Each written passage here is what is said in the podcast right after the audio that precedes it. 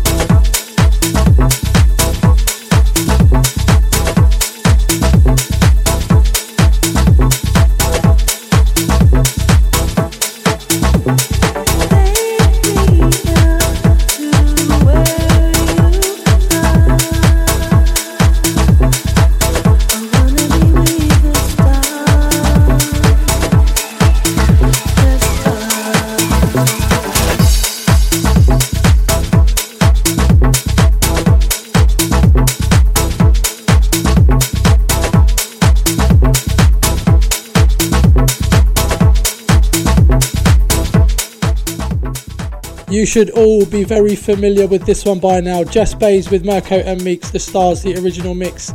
The remix I'm going to play for you and next week. I'm not going to announce who it is just yet. I'll tell you next week. Don't forget, if you missed any of the previous and you want to make sure you get that latest bit of news like I'm going to drop next week, you have to follow at JaspP underscore DJ and at IIT Records.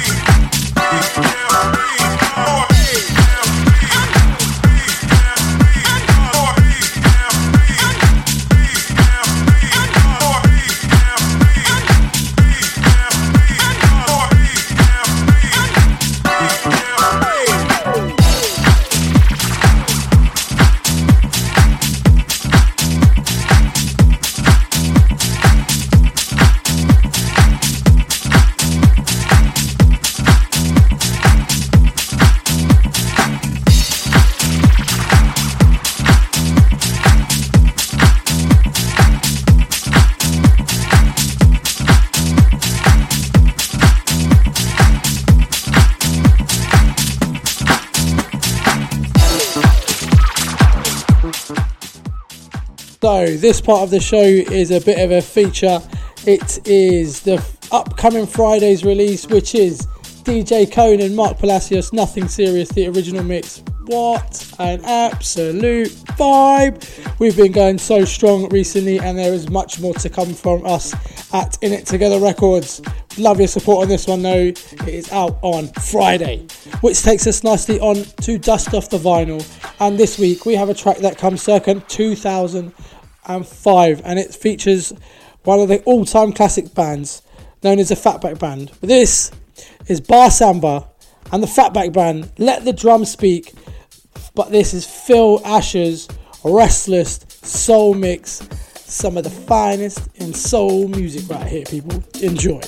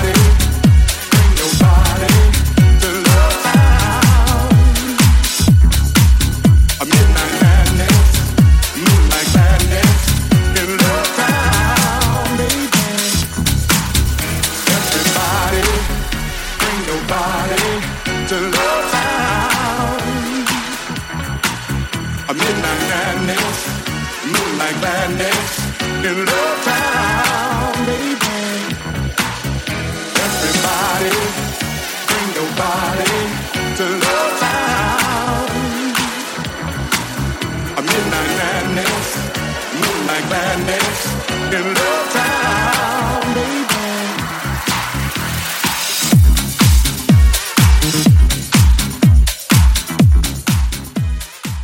about ready to wrap things up then. This one in the background is Sammy Deuce, Midnight Madness. It was out last Friday and it's doing absolute bits in the nu disco dash indie chart on Traxsource. if you haven't managed to grab a copy just yet, we'd love for you to do so. Live stream news, you got me back on your airwaves on Friday. I'll be kicking things off from 7 pm British summertime. Not many weeks left of that. But yeah, I'll catch you then. If not, I'll catch you back here, same time, same place next week. Peace.